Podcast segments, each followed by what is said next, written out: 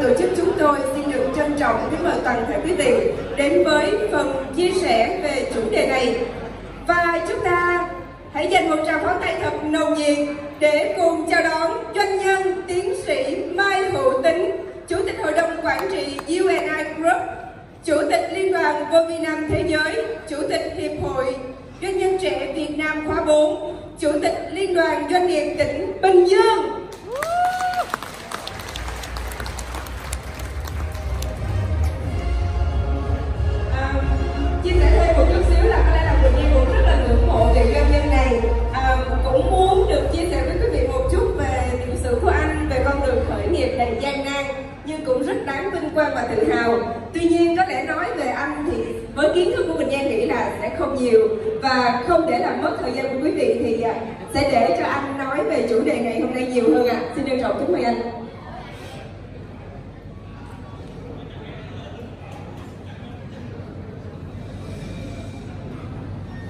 À, kính thưa quý đại biểu, thưa các bạn là lãnh đạo của các hội doanh nhân trẻ Việt Nam, lãnh đạo các hội doanh nhân trẻ các tỉnh thành khu vực, thưa quý đồng nghiệp doanh nhân. Tôi được anh Lê Bạch Long giao nhiệm vụ là sẽ trao đổi trong khoảng 45 phút. Và do vậy mà tôi có thay đổi chủ đề này để nó gắn gần hơn với những gì mà các bạn là những doanh nhân đang làm hàng ngày và hy vọng là cái phần chia sẻ này sẽ giúp các bạn có thêm một chút suy nghĩ về việc chúng ta cần làm gì trong giai đoạn hiện nay? Thì rất mong là các à, bạn sẽ cố gắng cho tôi 45 phút để thật trọn vẹn. Chúng ta đang nói cái việc là đến năm 2045 khi mà chúng ta kỷ niệm 100 năm thành lập nước, thì chúng ta sẽ là cái gì? Và về chủ đề này thì lãnh đạo Việt Nam đã tuyên bố rất rõ là khi đó chúng ta sẽ trở thành một nước phát triển có thu nhập cao và để thực hiện cho được cái nhiệm vụ rất là quan trọng và rất là thú vị này thì đã rất uh, có rất nhiều nghiên cứu đã được công bố. Tôi xin nhắc lại một cái nghiên cứu gần nhất và quan trọng đối với chúng ta do ngân hàng thế giới thực hiện. Đó là năm 2035 đó cho đến bây giờ chúng ta vẫn đang thực hiện theo cái kế hoạch này của ngân hàng thế giới. Thì Việt Nam sẽ cố gắng phát triển theo ba trụ cột chính là thịnh vượng về kinh tế gắn với bền vững về môi trường hai là công bằng và bao trùm xã hội, nghĩa là không để ai ở lại phía sau như thủ tướng thường nói đấy. Và cuối cùng là một nhà nước có năng lực và có trách nhiệm giải trình. Thì đây cũng là những việc mà chúng ta cố gắng thực hiện.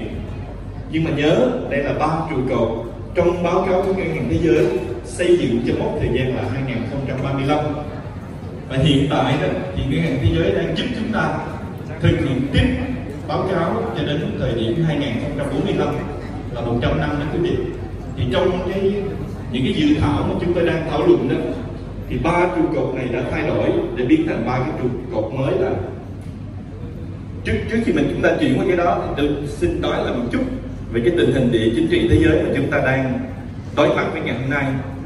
Thứ nhất là sự trỗi dậy của nga muốn chứng minh quyền lực và vai trò của mình trong một thế giới mới họ chứng minh được hay không?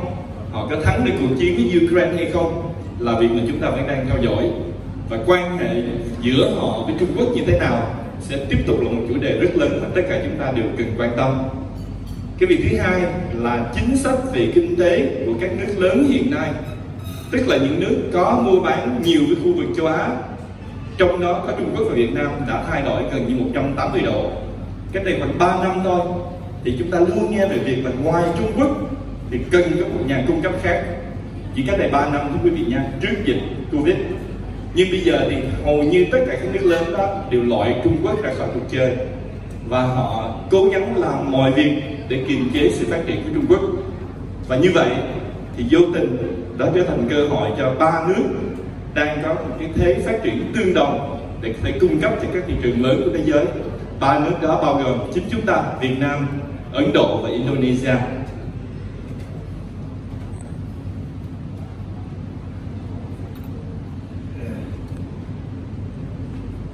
Chúng ta đang chứng kiến quá trình chuyển đổi của rất nhiều mặt khác nhau trong nền kinh tế, trong từng quốc gia mà riêng ở Việt Nam đó thì tôi xin chia sẻ lại và muốn nhắc đến bốn quá trình chuyển đổi chính đang diễn ra trong đất nước của chúng ta tất cả các bạn làm doanh nhân bắt buộc sẽ phải tham gia vào bốn quá trình chuyển đổi này. Thế thì bốn quá trình chuyển đổi là gì? Thứ nhất là chuyển đổi về công nghệ.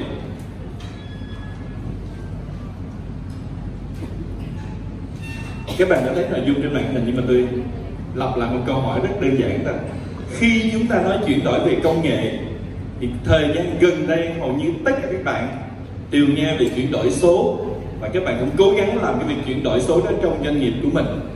Nhưng thưa các bạn, việc chuyển đổi số chỉ là một phần rất nhỏ trong toàn bộ công tác quản trị của các bạn.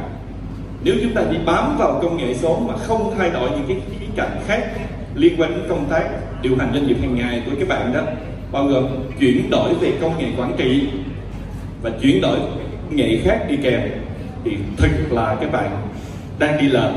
Và tôi muốn hỏi là trong khán phòng này thực sự là bao nhiêu các bạn tin rằng chỉ chuyển đổi số không sẽ giúp các bạn thành công? Mời các bạn đưa tay. Tôi không thấy ai cả. Thế thì các bạn có đang làm chuyển đổi công nghệ trong doanh nghiệp của mình không? Mời các bạn giơ tay. Vài cánh tay. Cảm ơn các bạn. Ít nhất, chúng ta phải hiểu là chúng ta muốn làm thì chúng ta phải làm toàn diện. Và trong đó, với tư cách là người làm quản trị như tôi đó thì tôi mong cái việc đầu tiên mà các bạn cần chuyển đổi là chuyển đổi chính mình để làm quản trị tốt hơn. Trước khi chúng ta bàn đến cái việc là đầu tư vào công nghệ gì, mua cái gì, sử dụng chuyên gia nào và áp dụng các công nghệ hiện có của thế giới vào doanh nghiệp của mình như thế nào. Cái việc thứ hai trong bốn quá trình chuyển đổi là chuyển đổi về không gian. Quý vị sẽ thấy là quá trình đô thị hóa đang diễn ra trên khắp đất nước các bạn không thể hình dung nổi là có những cái dự án mà trước đây chúng ta nghĩ là chỉ có thể xảy ra được ở khu vực trọng tâm phía bắc xung quanh hà nội, hay là khu vực phía nam thì xung quanh thành phố hồ chí minh, bao gồm khu vực của chúng ta ở đây.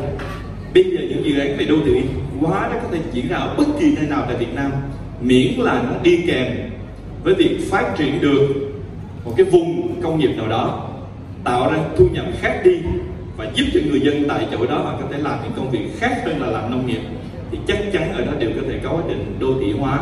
Và đô thị hóa để làm gì? Để tập trung dân về và có thể khai thác sức mạnh của người dân, của người lao động là chính đấy, để tăng trưởng trong khu vực đó.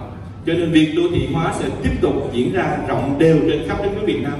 Và đương nhiên, mạnh nhất vẫn là trong khu vực của chúng ta, trong khu vực miền Đông. Và các bạn đang ở đây đều là những doanh nhân hoạt động trong môi trường này, trong khu vực này và rất mong là các bạn sẽ cùng với các chính quyền địa phương ở các tỉnh hay thành phố trong khu vực này tiếp tục tham gia vào quá trình chuyển đổi không gian này một cách hiệu quả.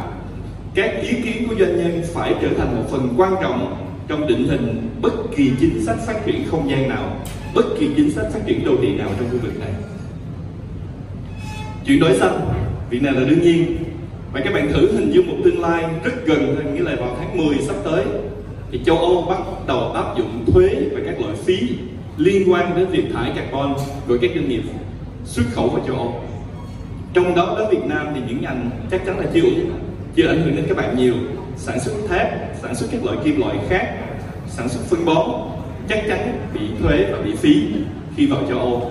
Thì chúng ta đã chuẩn bị gì cho việc đó? Chúng ta đã biến mình xanh như thế nào là một phần rất quan trọng trong câu chuyện hoạt động của các bạn cuối cùng là chuyển đổi về xã hội. Thì ở đây tôi muốn đọc rõ cái ý này. Sự gia tăng tầng lớp trung lưu, kỹ năng lao động ngày một nâng cao, và sự già hóa dân số sẽ đem đến hàm ý sâu sắc đối với xã hội Việt Nam. Khi chúng ta giàu hơn, nhưng chúng ta cũng già hơn, thì chúng ta cần có một xã hội chăm sóc được cho chúng ta tốt hơn. Ít nhất là về mặt môi trường, về mặt sức khỏe vân vân rồi. Nhưng cái xã hội trung lưu mạnh hơn và nhiều hơn đó cũng yêu cầu có những cái tính minh bạch cao hơn trong đời sống hàng ngày. Thì các bạn làm doanh nghiệp cũng sẽ thấy sự thay đổi này trong chính người lao động của mình. Người lao động của các bạn bây giờ cũng đòi hỏi các bạn phải mạnh, mạnh mẽ hơn minh bạch hơn và phải trả lời cho họ những câu hỏi để họ cảm thấy an tâm làm việc ở chỗ của các bạn. Hay họ mong đợi những cách ứng xử tốt hơn để họ có thể gắn bó có thể đặt niềm tin vào ban lãnh đạo của từng doanh nghiệp và đồng hành cùng các bạn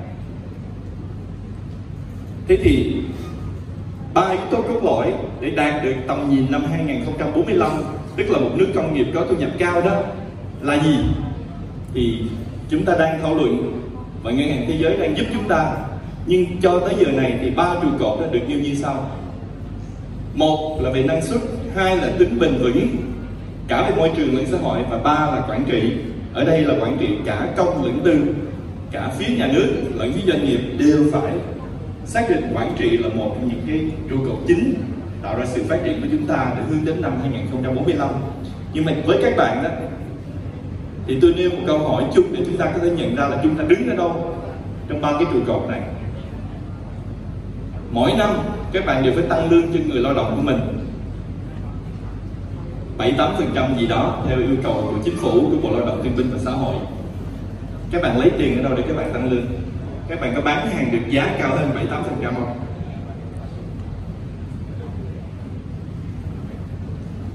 Khi mà tôi bắt đầu hoạt động doanh nghiệp cách đây 25 năm đó, thì lương bình quân của người lao động của tôi là khoảng 30 đô. Bây giờ sau 25 năm đó, lương bình quân đã gần 500 đô. 17 18 này. giá hàng hóa tại thời điểm đó và giá hàng hóa bây giờ có khác biệt nhau nhiều hay không? Tôi đang nói tới giá hàng xuất khẩu, hoàn toàn không. Gần như các bạn không có khả năng tăng giá hàng hóa trên thị trường thế giới. Thế thì yếu tố duy nhất giúp chúng ta tiếp tục đi theo đà tăng của việc tăng lương hàng năm cho người lao động của mình là tăng năng suất. Các bạn làm gì tôi không biết, nhưng các bạn phải tăng được năng suất thì mới bám được theo thị trường này các bạn tăng năng suất bằng khả năng quản trị, bằng thay đổi công nghệ là việc của các bạn. Nhưng làm gì không biết thì các bạn vẫn phải tăng được năng suất. Và đây là một trong những yếu tố khiến Trung Quốc tiếp tục có sức mạnh kinh khủng về khả năng sản xuất. Tất cả các chủ nhà máy của Trung Quốc đều hiểu rằng nếu mỗi năm họ không tăng được năng suất của họ khoảng 10% thì họ không thể cạnh tranh với ai trên cả thế giới này. Và họ đã làm được điều đó trong gần 30 năm qua. Mỗi năm tăng đều năng suất 30 10% trong 30 năm qua như vậy. Bao nhiêu người trong các bạn dám khẳng định là mình tăng được năng suất lao động của công ty mình hay của nhà máy mình? 5% thôi, trong 10 năm qua. Tôi mong thấy những cánh tay ở đây như vậy. Một. Anh bình cái gì anh bình.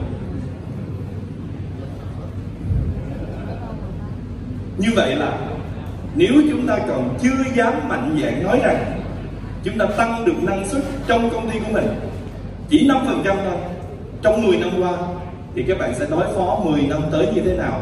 Khi mức lương của người lao động của các bạn đó vẫn tiếp tục tăng khoảng 7 8% trở lên mỗi năm. Tăng năng suất là yếu tố sống còn để chúng ta có thể thành công tiếp với các bạn. Và nếu chúng ta không thay đổi mặt quản trị trụ cột thứ ba đây thì tôi bảo đảm các bạn không thể nào tăng năng suất được. Mà để thay đổi về quản trị, thì tất cả chúng ta đều phải đi học, bao gồm tất cả các bạn và tôi. Những yếu tố trụ cột này gắn liền với nhau. Không thay đổi được khả năng quản trị của mình, các bạn sẽ không thay đổi được năng suất.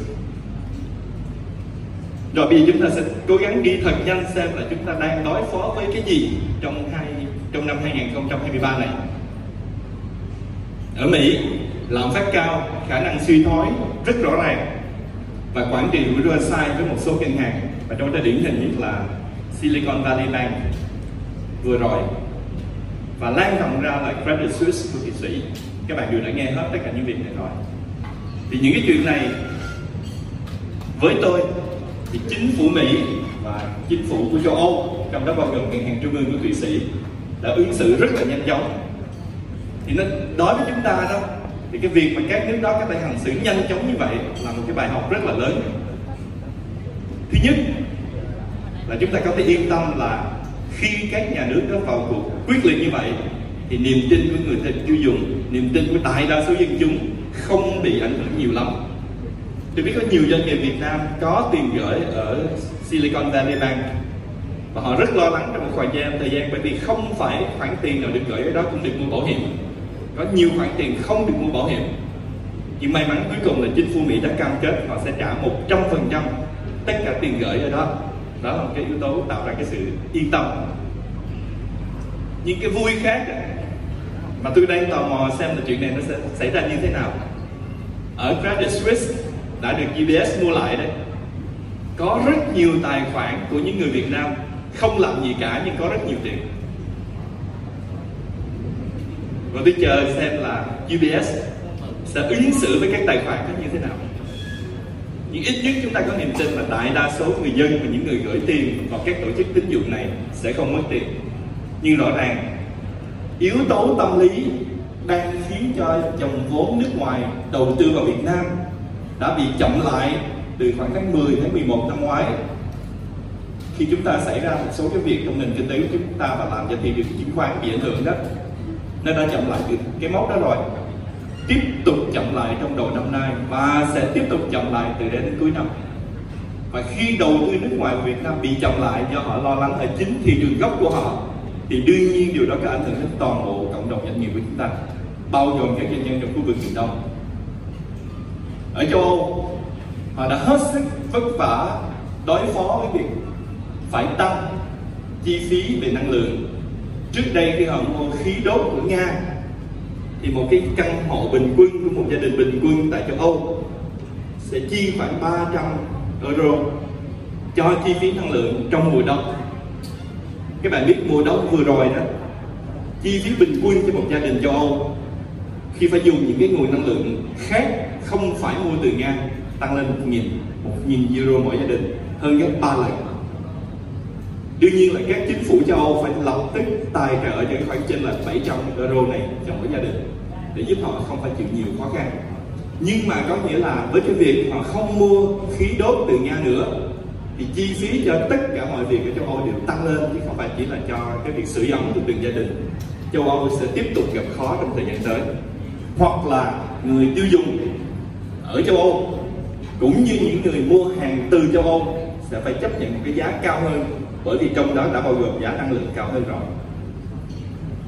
Ở Trung Quốc, thì các bạn thấy rất rõ là chính sách hội nhập của họ với thế giới đang bị sang lại và tất cả các tập đoàn tư nhân lớn của Trung Quốc đều đang bị ảnh hưởng bởi chính sách mới này của Trung Quốc. Việc Jack Ma sau khi ở nước ngoài rất lâu chấp nhận tất cả mọi điều kiện của nhà nước Trung Quốc, chấp nhận chia nhỏ công ty của mình thành 6 công ty con nhỏ hơn để đạt được điều kiện trở về Trung Quốc sống yên lành làm một biểu hiện rất rõ. Ở chiều ngược lại, thì chúng ta thấy rất nhiều tiền của các nhà giàu, của các công ty lớn Trung Quốc chuyển khỏi Trung Quốc để bỏ ở Singapore hay vào Mỹ. Cũng là một cái việc thú vị khác. Nhưng rất tiếc là không nhiều lắm đồng tiền đó đang về với Việt Nam chúng ta.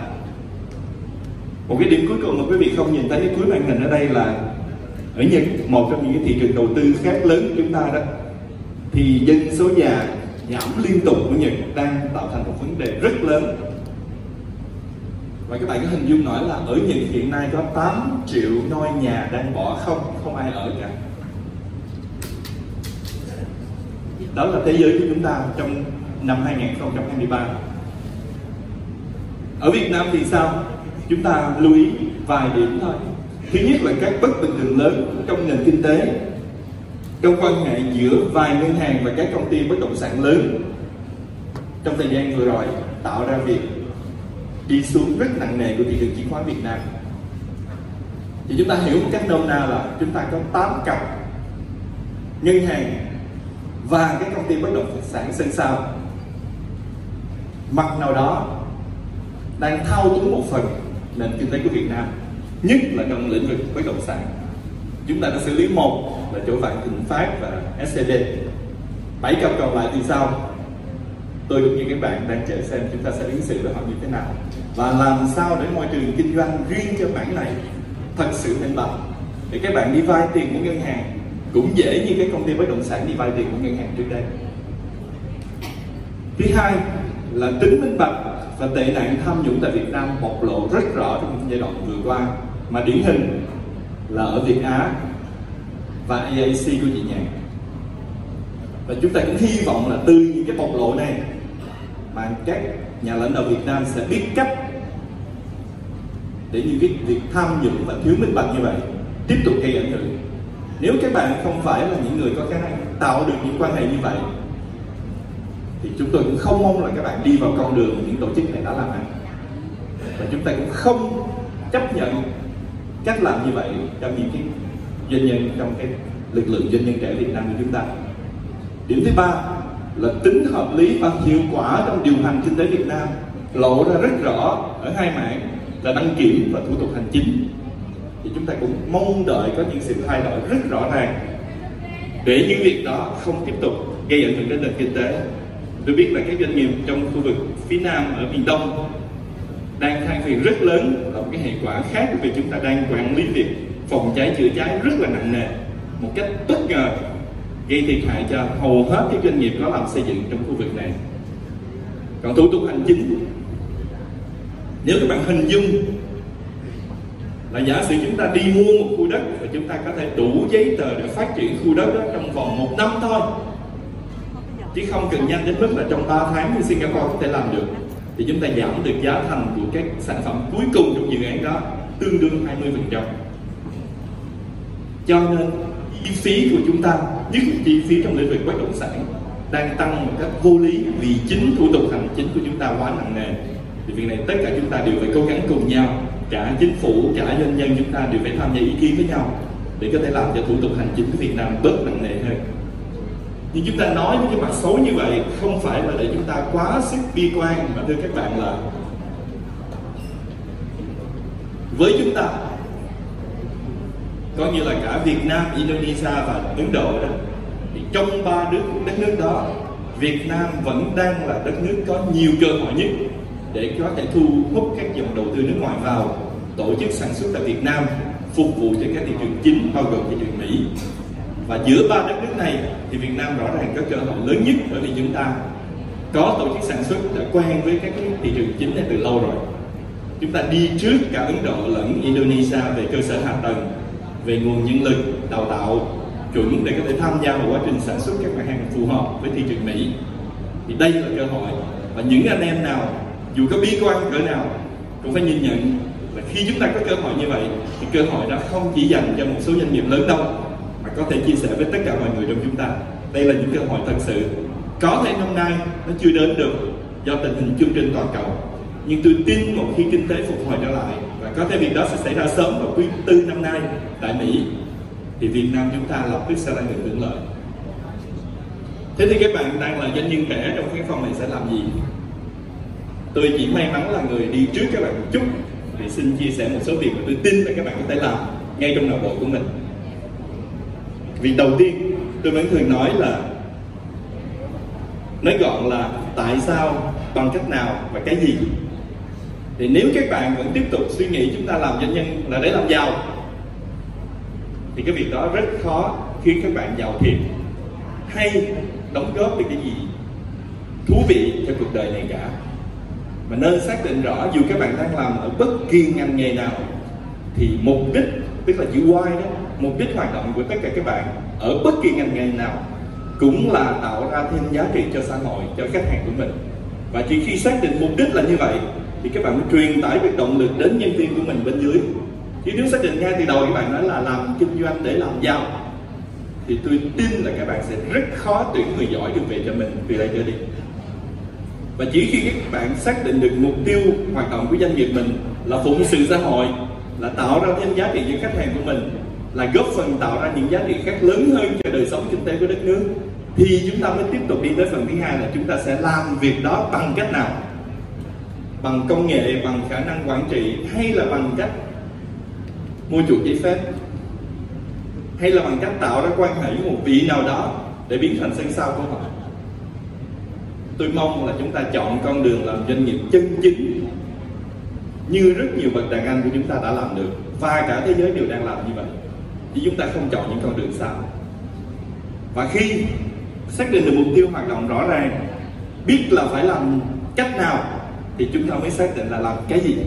Tức là chữ quá cuối cùng là sản phẩm gì, là dịch vụ gì. Thì cái đó nên là việc cuối cùng các bạn ạ. Và các bạn nên coi lại tôi mong là các cái hội doanh nhân trẻ địa phương đang ngồi ở đây, đều có những người lãnh đạo đang ngồi ở đây đó, cũng sẽ tiếp tục truyền tải những cái thông điệp như vậy đối với tất cả hội viên của mình. Thì cái lực lượng doanh nhân trong khu vực miền đông này nè, chúng ta đều trở thành những doanh nghiệp hành xử đẹp trên đất nước này. Tôi muốn giới thiệu lại ở đây một cái à, đường cong mà tôi có nói ở nhiều nơi, nhiều hội nghị đó thì cái đường cong này, tôi xin lỗi là tôi đang vẫn dùng cái đường cong này bằng tiếng Anh, chưa chuyển qua tiếng Việt. Kịp cho các bạn? Đây là đường cong giá trị. Và người đề nghị là Stan Ship con người Đài Loan, chủ của thương hiệu máy tính Acer đó. Thì ông ta, sau thời gian nghiên cứu rất là rõ các cái mô hình phát triển ở châu Á chúng ta trong sản xuất, thì ông ta tổng hợp lại bằng một cái mô hình này. Trong đó các bạn sẽ thấy là sản xuất tức là manufacturing nằm thấp nhất, ở giữa đó các bạn, trong toàn bộ chuỗi giá trị này. Tuy tôi xin tạm dịch từ phần đầu các bạn nha. Ở trên là đưa ra khái niệm hay là làm nghiên cứu và phát triển là có giá trị cao nhất. Kế tiếp là làm thương hiệu. Xuống chút nữa là làm về thiết kế. Sản xuất là bước tạo ra giá trị thấp nhất. Còn cái phần còn lại, sau khi sản xuất ra được sản phẩm đó thì mới đi tới phân phối, tiếp thị, bán hàng và các dịch vụ sau bán hàng. Do vậy, nếu chúng ta cũng chỉ chăm chăm vào làm,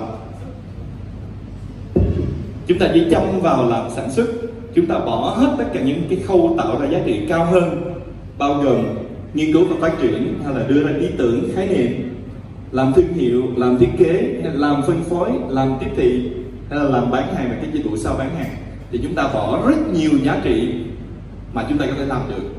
Và bất kỳ anh chị nào ở đây đang làm sản xuất, hãy cố gắng tạo cho mình cái bước đi khác biệt hơn để tạo ra những giá trị lớn hơn.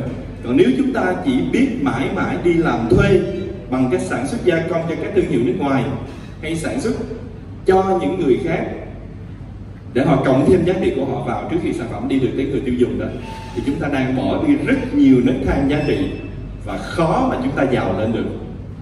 Nếu một mình các bạn không làm được thì có thể kết hợp với những người khác để chúng ta đưa dần chúng ta lên, tạo ra những bước giá trị cao hơn trong việc kinh doanh của mình các bạn nhé. Việc này tôi cũng nhắc đi nhắc lại rất là nhiều lần, nhưng mà xin nhắc lại một lần nữa. Là trong môi trường hoạt động của ngày hôm nay, nếu các bạn không xác định mục tiêu học tập cả đời, thì chúng ta sẽ thua cuộc ngay lập tức. Bởi vì thực tế là mọi người bên ngoài chúng ta đều học tập cả đời và để học dễ dàng thì chúng ta nên học thành nhóm học trong một cái nhóm một cái tập thể nào đó. Tốt hơn là chúng ta học một mình mình. Bởi vì chúng ta có thể chia sẻ có thể trao đổi với nhau thì chúng ta mới học nhanh hơn và có thể ứng dụng những kiến thức của mình vào môi trường kinh doanh thực, thực tế được tốt hơn các bạn ạ.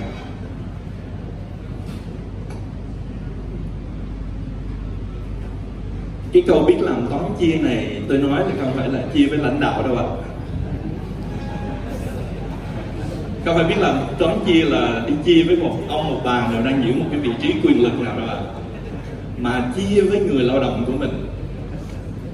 Bởi vì cái khó nhất trong tương lai gần là khả năng tập hợp được trí tuệ, khả năng lôi kéo được tài năng về làm việc với chúng ta. Và nếu chúng ta lôi họ về, chúng ta nghĩ là chúng ta trả lương là đủ, thì thưa với quý vị, không bao giờ đủ. Tôi đã biết những bạn người Việt Nam chỉ học tập tại Việt Nam. Và chỉ sử dụng chất xám của mình để đi làm thuê. Ngày hôm nay đã có thu nhập. Tôi nói thu nhập tôi không phải lương nha. Từ 1 triệu đến 2 triệu đô một năm. Đó là những con số quá đẹp. Để một người có thể sống thoải mái, có thể lo lắng được cho gia đình của mình và thậm chí là lo lắng được cho cái gia đình lớn của họ nữa kìa. Thì đây trở là những cái mục tiêu phấn đấu rất tốt cho những nhân tài chấp nhận đi làm thuê chứ không nhất thiết phải làm ông chủ không nhất thiết phải làm chủ doanh nghiệp. Nhưng mà làm sao để kéo được những nhân tài như vậy về với chúng ta? Thì tất cả chúng ta đều phải học làm toán chia. Và mong là các bạn cũng học làm toán chia tôi cũng đang học. Một điểm nữa xin nhắc lần trước tôi có nói vui với anh Bình khi anh Bình qua thăm tôi ở Bình Dương á, là chúng ta giữ thái độ đúng trong tình hình hiện nay là đúng như thế nào. Đừng bỏ thời gian than vãn vô ích. Tại mọi lời than vãn trách móc, chê bai, không giúp tạo ra thay đổi trong xã hội hiện nay. Không ai thèm nghe những lời đó từ các bạn cả. Thế thì thay vì chúng ta dành thời gian cho việc đó, tập trung vào những việc mà chúng ta có thể tạo ra giá trị. Thì thôi, tốt nhất là không vui buồn quá thì rủ nhau nhậu với bình. Đừng than vãn, đừng trách móc, đừng chê bai nữa. Mất thời gian của chính chúng ta chứ không mất thời gian của ai cả.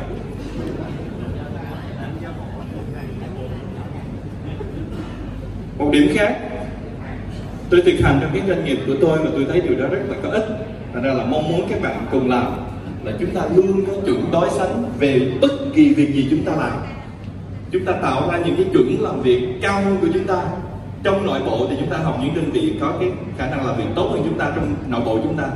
Trong ngành, ví dụ là trong đất nước Việt Nam chúng ta, thì chúng ta xem là những người làm cái việc mà chúng ta đang làm đó, mà làm giỏi hơn chúng ta thì họ làm cách gì? Và đi học ở họ. Có nghĩa là học từ chính đối thủ cạnh tranh với mình. Và hay hơn nữa là chúng ta xem những đơn vị giỏi nhất trên thế giới trong ngành của chúng ta đang làm cái việc của họ như thế nào. Và cố gắng học để cạnh tranh chính với họ. Chúng ta liên tục nhìn chúng ta, so chúng ta với những người giỏi hơn mình, tốt hơn mình, thì chúng ta mới leo lên cùng vị trí của họ.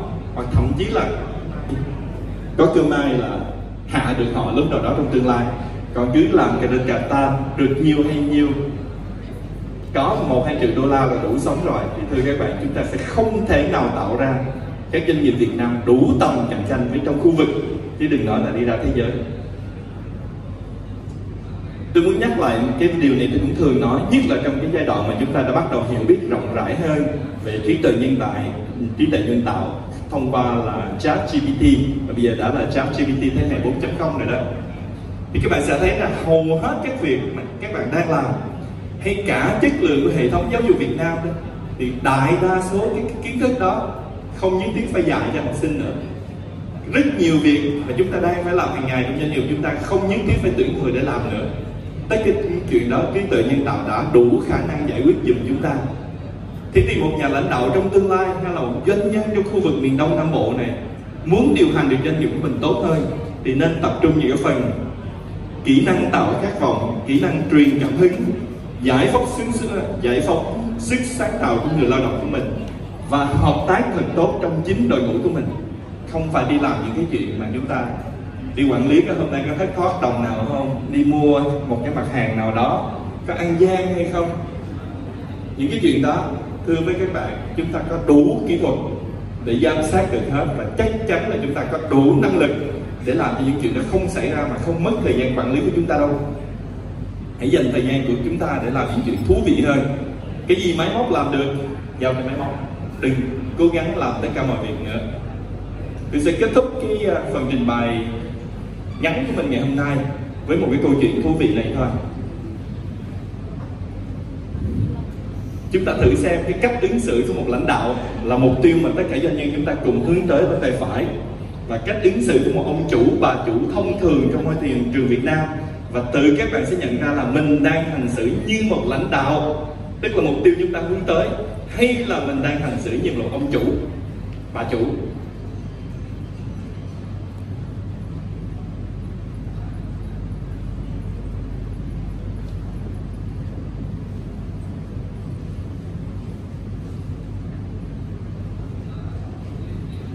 Bao nhiêu anh chị trong khán phòng này sau khi nhìn cái bảng so sánh này thấy mình đang là lãnh đạo, giơ tay lên giúp tôi một, hai, ba, bốn, năm, sáu, bảy, tám, chín, mười. Ôi, rất nhiều cô nhà bên đây là lãnh đạo không á. Cảm ơn các bạn, vẫn là một số nhỏ. Và tôi mong khi tôi làm lại câu hỏi này, lần sau chúng ta gặp nhau thì đại đa số các cánh tay trong cái phòng này sẽ giơ lên nói dạ em là lãnh đạo, em không chủ nữa hỏi sao giờ tay em hết tiền rồi?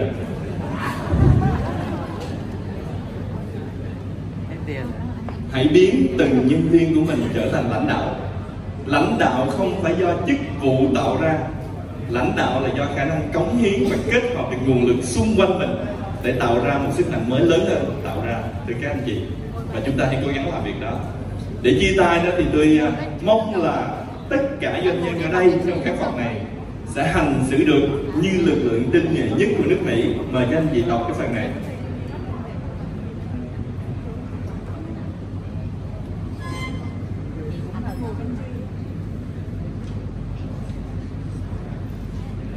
Tôi xin lỗi là phần ở dưới, chắc là các anh chị phải đứng lên đọc mới được.